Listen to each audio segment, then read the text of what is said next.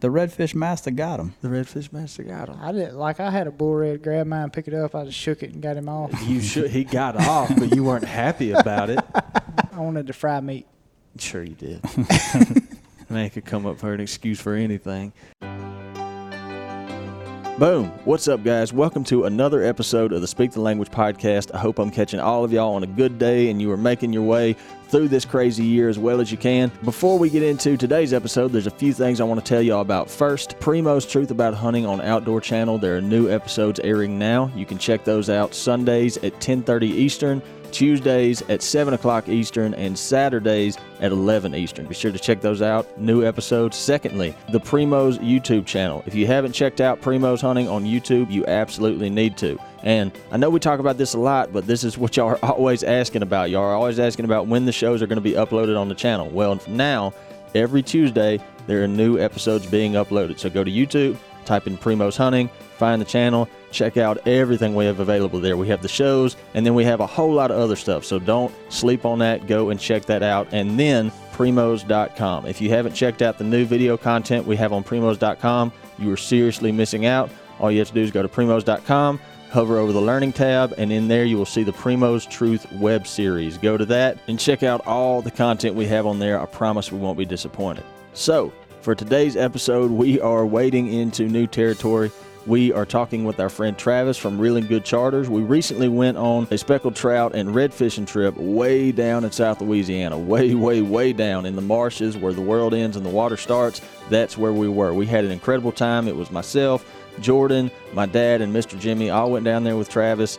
Uh, caught some fish, had a great time. But then we talked with Travis about the trip. We talked about some tactics, about how kind of the trout and the redfish operate. Really got some good insight out of it, so I think you all enjoy it. And lastly, I want to give a huge shout out to Drake Performance Fishing Gear. That is the stuff that all of us were wearing on this trip, and I'm not lying. It was hands down the best and most comfortable gear that I've ever worn. So check those guys out at drakewaterfowl.com.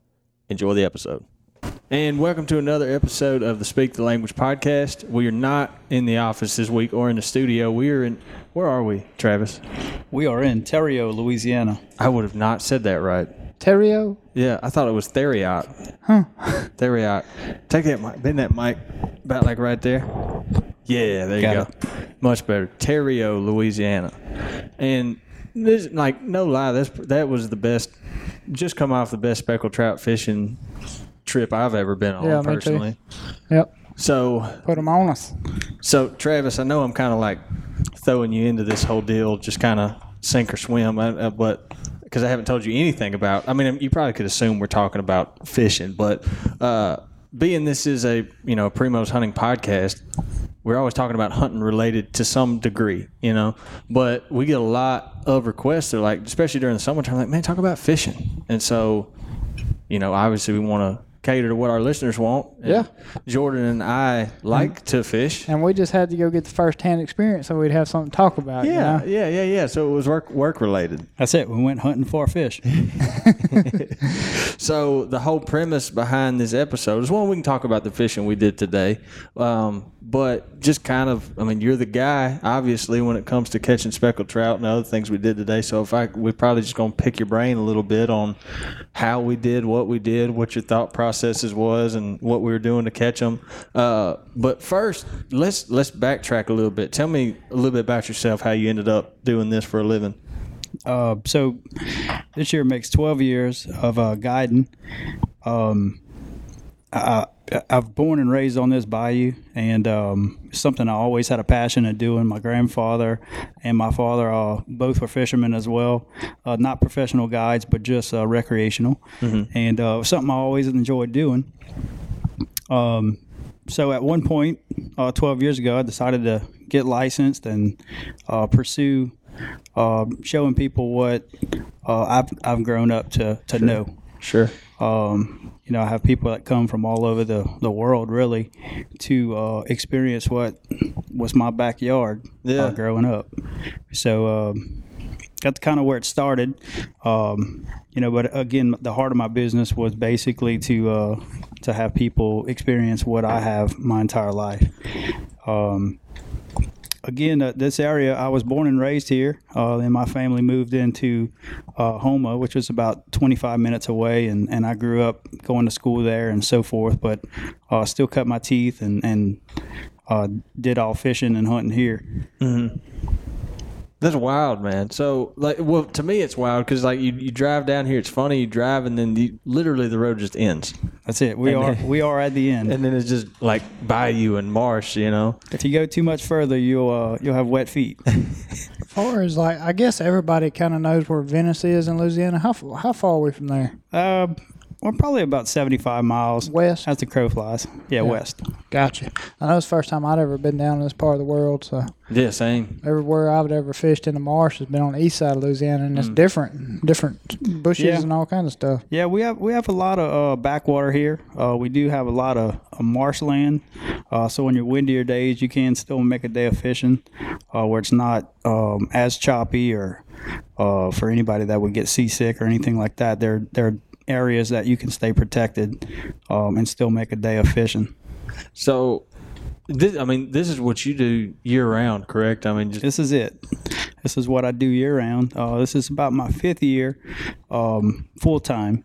Uh, prior to that, I, I did civil engineering and um, I would fish and, and then work as well. But um, it got to a point where it was just um, the fishing was dominating um, and I had to make a decision. Gotcha. Which one do you like more? I'll take fishing. That's not easy. I don't think that's too easy of a uh, decision for him. I wouldn't think. yeah, no doubt. So, so from you being out here like year round, and and is speckled trout mainly what you're always your key targeted species per se? It depends. It's really a client, what, what a client prefers. Uh, some people like to chase speckled trout. Uh, lots of people like to chase redfish. Um, and some people like a little bit of both. Yeah. I- Um, I like and I think that works. Yeah. Yeah, I like both personally. The thing I like about coming to the marsh is you can always find some kind of fish that's biting. That's right. So, most of the time. Yeah, if you get tide, if you get some tide movement, uh, you should be able to find something. I mean, you can find fish, So- especially if you go somewhere like you. It knows where they're at most of the time. Yeah, We, we that- try. That's, we try. That was my, my my next question. So someone that's like that's out here doing this year round like you are, how like what is there a process for how you always kind of know where the fish are at? Is it a mix of like experience and just being here and doing it for so long, or just kind of you're out here so much you kind of keep up with them? So a lot of times, what what will happen with these fish, um, if you think about it like a pinwheel or a clock. Let's go for clock. Uh, Twelve o'clock being dead of the winter. Okay. Those fish will be pretty far in the marsh. Okay. They come in, they hunker down for the winter. Uh, let's go to three o'clock, which will be your spring fishing. Sure. Those fish will kind of move and transition out into the lakes and bays. Um, well, let's go to six o'clock, where they'll be on spawn mode, uh, which will be in the Gulf of Mexico. Mhm. So at six, middle of the summer, we'll be in the Gulf. Um, as we get back to nine o'clock, fall time, Right. those fish will start migrating back into the lakes and bays um, as their spawn is over, and they're kind of getting and preparing for their uh, winter. Sure. So back at twelve, Do your winter. do your tactics for actually fishing them change with that? Like you know, today we had mainly popping corks and a jig head with a what was on them? Some kind of a Matrix. shad. matrix shad. That's Yes, the we word. use a matrix shad under a cork today. Um, it does change. You know, if they're feeding heavy on shrimp, uh, there are times I'll use like a tandem rig uh, matrix or a tandem rig soft plastic. Um, a lot of times, I, I, what I do like about a popping cork is that it does stay in the strike zone. Mm-hmm. Um, you know, so uh, just as we saw today, you might get one strike, they miss it, they come right back, take it. Yeah, some of the fish I caught today, because thank God they'd miss it. Like or I would miss them three times, and they'd give me a fourth shot. at 'em. That's right. You know they're biting good when that happens. That's the kind of bite I need to be able to catch fish. you miss one, just leave it, leave it still a second, pop it. Here comes another. You Boom. go, wow. Hey, and look, even today, I mean, we had a, a few trout where a, a bull red will come and, and eat it. That made me so happy. So so what happened? We were at this was the last spot we were on, and we had caught I don't know how many trout we caught there. Probably the majority of our limit was there. Maybe. Yeah, we pulled up. We had 50 uh, when we pulled up there. Mm. So we caught a, another, we doubled our limit there Yeah. or, or doubled our What we had, yeah. Correct. So they had uh, we we were catching trout and we see this big bull redfish come up and I think somebody Is your dad? yeah dad hooked him mm-hmm. and He, he, he ate the trout. Yeah he ate the trout that dad had hooked it was like a like a one fish eating the other there's always a bigger fish but uh and so after that I kept on I don't know how many times I kept saying I was like I just wanted somebody to catch him because I, I don't I just like redfish you know and uh I was out cast it out there. Court goes under, and I set the hook, think, expecting it to be a trout. And as soon as I set that hook, I was like, "That is not a trout." That line started running laps around the boat, trying to make sure it didn't get caught in the motor, the trolling motor, because I I know myself enough to know I'm prone for screwing up something good. And I was like, "Ah, don't let him get off." I like to call that the redfish shuffle. yeah, That's Yeah. what you were doing. Definitely shuffling. that's the biggest redfish ever caught. I like it. Congratulations. Well, you know, I mean, took a good guide. He's a big one. It was big. Both of them. Both of them. Yeah. It was uh so how like what and I don't know how to ask this question. Oh yes I do. So we the spot we ended up at where as soon as we throw in there is obvious. Like there's a lot of trout right there. What what are they doing? Like why are they all stacked into that spot? So those fish were um, sitting at a mouth of a canal or bayou. Uh, tide was falling. Um, at that point, um, you have shrimp coming out, you have bait fish coming out, and those fish are just sitting at that at the mouth of that bayou, just gorging.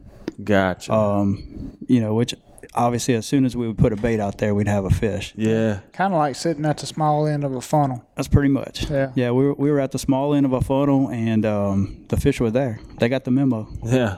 which was great.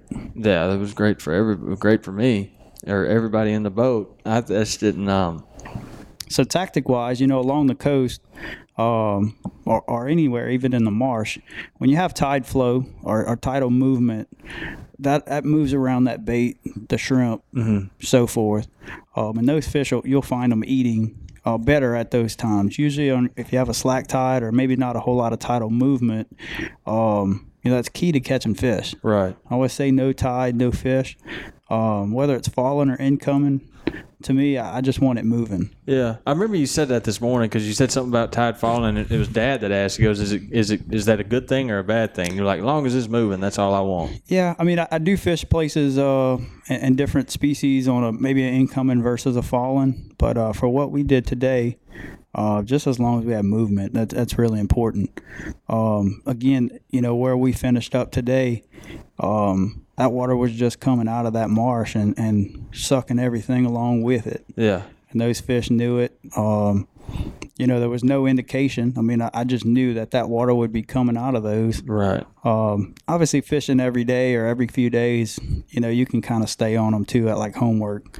Uh, but you know, to the average Joe that that can't fish every day, Sure. um, you know, you just kind of got to go off of those things. You want water movement, um, any kind of points, bayous that are, are funneling into to something else. Uh, those are always good funnel points and, and places to try. Yeah, it's kind of like the same. I remember we we had uh we were interviewing Bob Walker one time about turkey hunting, and his big thing is one of the best, biggest things Bob's known for is guiding on a place called Bent Creek, and he uh, one of his biggest attributes for for success is he was there every single day so he could keep up with them. So that kind of sounds like a similar it's, thing. it's homework. It Yeah. really is homework. Um, and, and and look, there are days where they throw me for a curve. Uh, you know, obviously, uh, t- you know, just with hunting, sometimes in, in fishing, uh, when you, you think you got them figured out, you're just starting. um, you know, unfortunately, that does that is a real thing, and unfortunately, it's still fishing. There is still a reality Yeah. to a fish biting um, in which we have no control over. So I learned that years ago. Uh, is that you know we can't make fish bite. No. Uh, we're we're obviously not Jesus and can't make them uh, do those things. But um, you know we can keep trying and keep that effort going. Yeah. And then I also learned when a fish is biting, you can't make somebody catch one. I'm sure you've It seen just that. is what it is. I'm sure you've seen that plenty of times in your experience. And look, those those trips are really fun as well. Um, you know, to to the person that may not be the avid fisherman, you know, five fish might be the most they've ever caught. sure. Yeah. So those those trips are pretty rewarding as well. Uh, so you know, it doesn't take being uh, you know the Bill Dance of fishing to have a good time on these trips. Yeah, well, that's one thing we talk about a lot when it comes to hunting or fishing. How you gauge success is relative to the person. You know, I That's mean, correct. Some person, I mean, there's those guys that probably think they have to catch a limit or it's not a good trip. I mean, that's not the case. you Yeah, know? and and you know, overall, we try to sell an experience. sure. Yeah, You know, I mean, today, I mean, apart from fishing, we had you know porpoises all over the boat and All around eating boat, fish, yeah. and you know, I mean, we, we got to see some really cool uh, history of this area. Um, you know, so at the at the end of the day, it's it's more than just fishing. yeah, Uh, you know, it's a total umbrella experience, and and you know that's what we try to sell as well. yeah, I know I started uh, first time I fished in the marsh was what three or four years ago or something yeah. like that. Five four, years yeah, ago, yeah, four or five. But uh, I've just fell in love with it, man. Like you It's kind of hard not You to. could send me to the best bass lake in the country, and you told me I had a chance to come down here and fish, and I'd be like, yeah. no, no, no I'll, I'll Yeah, go to the do it. marsh. Same. yeah, it, it, it, I was the same way because it was with our uh, guy that used to work with me and Jordan. His name was Ben Bredigan. He's the guy I went down there with first, and I was just so because I, I had redfish before, but it was in Florida, and catching redfish in Florida it's fun, but it's it's completely different. You're not in stuff like this, and uh, it just blew me away. It's like a whole other world down here. There's not a fishery in the whole world like the marshes of Louisiana. I Yeah. don't think. And Yeah, it, I, I agree. I mean, I, I'm biased. You know, being born and raised here, uh, you know, it's- I always say it's no place like home. Uh, obviously, I've had the opportunity to, to hunt and fish across the world, um, and and still, there's still no place like home. yeah, You know, and uh, it- it's just you know when you grow up and, and you and you're used to, to those things, uh, sometimes you can take it for granted. Yeah, um, and and then you see others come in that don't get to experience what I, I do and what I have my entire life, and it, it kind of changes your perspective of how cool this area really is. Yeah, well, to your point, so the first time I went down there with Ben, I can remember like when I came back, I was just like, that was incredible, just absolutely awesome. And then after I made a few more trips, I thought back at it and I was like, my first trip down to the marsh, we really didn't catch that many fish. I mean, we caught some, don't get me wrong, but we didn't. I mean, like compared to today, what we did today, not even on the same scale. But I was just so taken aback by just the aesthetic of it, how everything looked. I'd never seen shrimp boats before. I'd never seen oyster boats. I'd never seen any of that. Yeah, we have plenty of those. Yeah, and so it was just like it was like a whole nother world, you know. And the like fishing birds, like we were watching birds today. That that blew my mind. Like I- Yeah, so uh, you know, thinking about the birds, and we didn't really get to tap into them uh, like I would have I would have liked to, and obviously it was just because we were catching fish off of them as well. But uh, so a lot of times, you know, that shrimp is what everything is looking for, Right. From the people in the in the shrimp boat looking for them, to the fish chasing them up, and, and what'll happen when those birds are diving? Those fish are pushing the shrimp up from the bottom, Mm-hmm. and those birds are clobbering them from the top. So, Yeah. moral of the story: it sucks to be the shrimp. Yeah, you got enemies on both yeah, ends. fish want you, people want you, uh, birds want you. Uh, but those birds are always usually a, a good indication of fish being underneath of them. Yeah, Kind of a tattletale in a sense. yeah. Makes sense. It does. It was. So this is uh the first spot we fished this morning. Explain that one to me. I knew we were looking at like a. You were talking about the tide, and we were looking at. You could see kind of a line in the water where it would slack up. What what was going on there? That's correct. So our first stop uh, is basically was a sandbar, uh, and that sandbar was about eight to ten inches deep of water. Uh, but as that sandbar ends, it dropped down to about seven foot of water. So as that water was was flowing over the sandbar, almost thinking about it as a dam in a sense Sure. that water flows over, so does the bait and and food for fish. Mm-hmm. So those fish were hanging in that seven foot to the to the sandbar. Yeah. And then as that water and those bait would come along, those fish could just gorge. So it's kind of the same premise as the spot we ended up, just different. Correct. Just a different setup. Just catching food as it spills over. That's right. Trying to catch shrimp. That's right. It does suck to be a shrimp. yeah, it does. Now that you put it that way. They're just here for food. Apparently, I mean, think about if you were just if you were born and you're a shrimp. I, I've often wondered because they got that horn on their head or that little spike. Is there? I wonder if there's ever been an instance where that helped them do anything. Oh no. I mean, I can't just can't picture it working. I know that's like a trivial question, but just I mean, look at think about the trout going at. I mean, what's he Maybe gonna, against a smaller or bigger. what's he gonna do with that horn? Yeah, you know. that- just I just can't see it working. Oh man. Well, I know one thing, Travis. It, we had an absolutely incredible time. Well, good. I'm, I'm glad to have you guys down. And uh, I know, like, like my dad got to come. I, me and him don't get to take too many trips like that. Dad had never been on like a sure enough speckled trout trip. That was the first time for him. Well, we broke him in good. Yeah, I'd say so. And J- Jimmy, I mean, he told you about it some this morning. That's what Jimmy's family, him and him and uh, Will, both they used to do that growing up. And so, I don't know where exactly where the idea to do this came from. I think it was Jordan that had it. The initial. Jimmy. Oh, Jimmy said he wanted to come fishing. He said, Jordan, I want to go fishing. I said, Yes, sir. I'll find somewhere. yeah. So with that, I mean, it was, and so, yeah. I mean, you can't really say. I couldn't. I could find. I could try as hard as I could to find something negative to say about today, and uh, I don't think I could come up with anything. blast, man. Absolute blast. Definitely was a good time, man, a- and it couldn't happen to better people. Um, you know, the weather was right. We did get a, a little uh, wet here and there, but uh, it, it kind of was nice. That was just a cool down That's it. because it did get hot out there. But natural, was, you know. natural misting system. Yeah, yeah, natural cool down. For our speckled trout trip in August, you can't ask for any better. That's right. Yeah. That's right. I, I thoroughly enjoyed it. I appreciate you. and I, in pure blind luck fashion, am the only one that caught a bull red, so uh, I can hold that over everybody. That's you know it. what I mean? Like Jordan was talking a lot at the early part of the trip about how many, many he was catching. Because I was spanking y'all's butt. how did that? How did you end up though? Let's Still talk- spanked everybody's butt. Travis. Uh, uh, all right, so this is going to be the truth. Speckled trout, I had to give it to my boy across the table. But the bull reds though. But the bull reds, the redfish master got them. the redfish master got him. I didn't like. I had a bull red grab mine, pick it up. I just shook it and got him off. You should. He got off, but you weren't happy about it. You weren't happy about it. Okay, quick. Uh, before we go, I wanted to fry meat. Sure, you did. Man could come up for an excuse for anything. Uh, ha- where can people find you on uh, like Facebook and Instagram and all that? Yeah, so Facebook, uh, you can find me, uh, Reelin Good Charters. Uh, so it's R E E L I N Good Charters. Uh, same as on the website, um, reelinggoodcharters.com. Uh, also, my phone number is 985 856 8167. Uh, Captain Travis Lovell. The man knows what he's doing.